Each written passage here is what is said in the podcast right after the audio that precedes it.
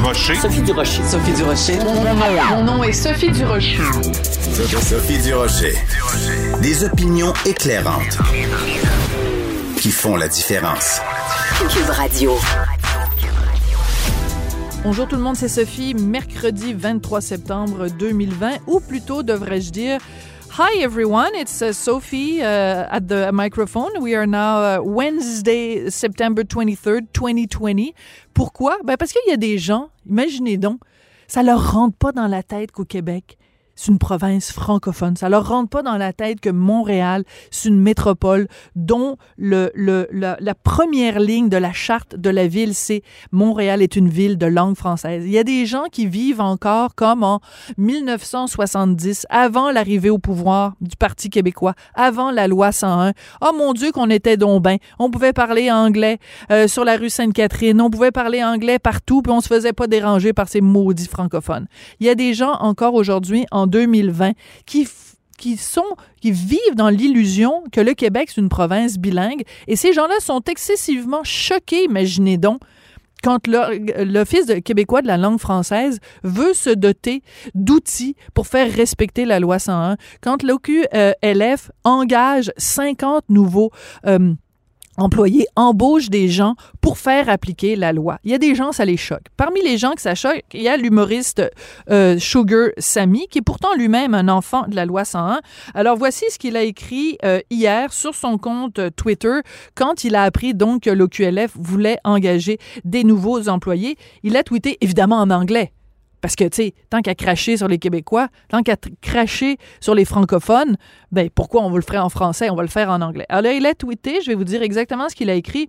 In Quebec, when businesses will go bankrupt, we'll make sure they do it in French. Alors, si je vous traduis ça dans la langue de Michel Tremblay, ça donne au Québec, quand les entreprises vont faire faillite, on va s'assurer qu'elles le fassent en français. C'est extrêmement méprisant de la part de Sugar Sammy d'avoir tenu ces propos-là.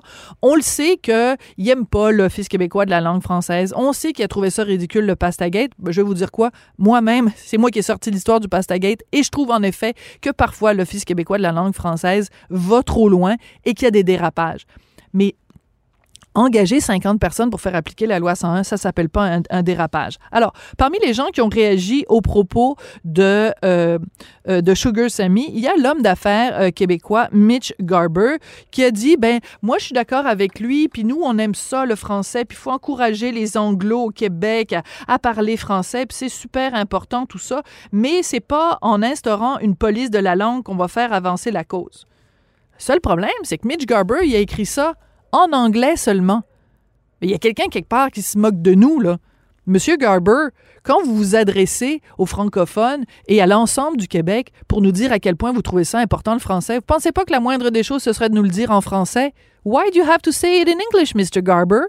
Alors moi, je trouvais très intéressant euh, d'avoir un dialogue avec M. Garber. Hein? Mitch Garber, euh, l'ancien dragon, l'ancien du Cirque du Soleil, c'est comme un homme d'affaires prospère au Québec. Je me dit, bon, on va avoir une discussion intelligente avec lui. Donc, Hugo Veilleux, le recherchiste, a appelé Mitch Garber et sa réponse a été en anglais, en anglais, alors qu'il sait très bien qu'il vient de faire un tweet en disant ah ben, à quel point c'est important de parler français au Québec. Il nous a répondu en anglais seulement.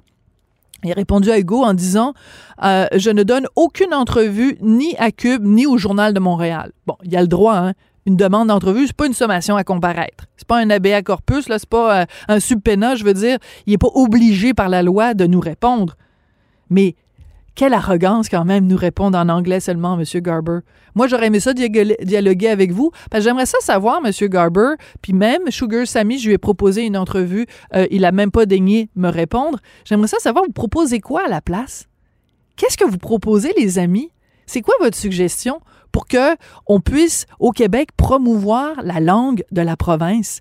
Vous la voyez pas vous l'anglicisation de Montréal? Vous le voyez pas à quel point le centre-ville c'est en train de devenir fluentement bilingue?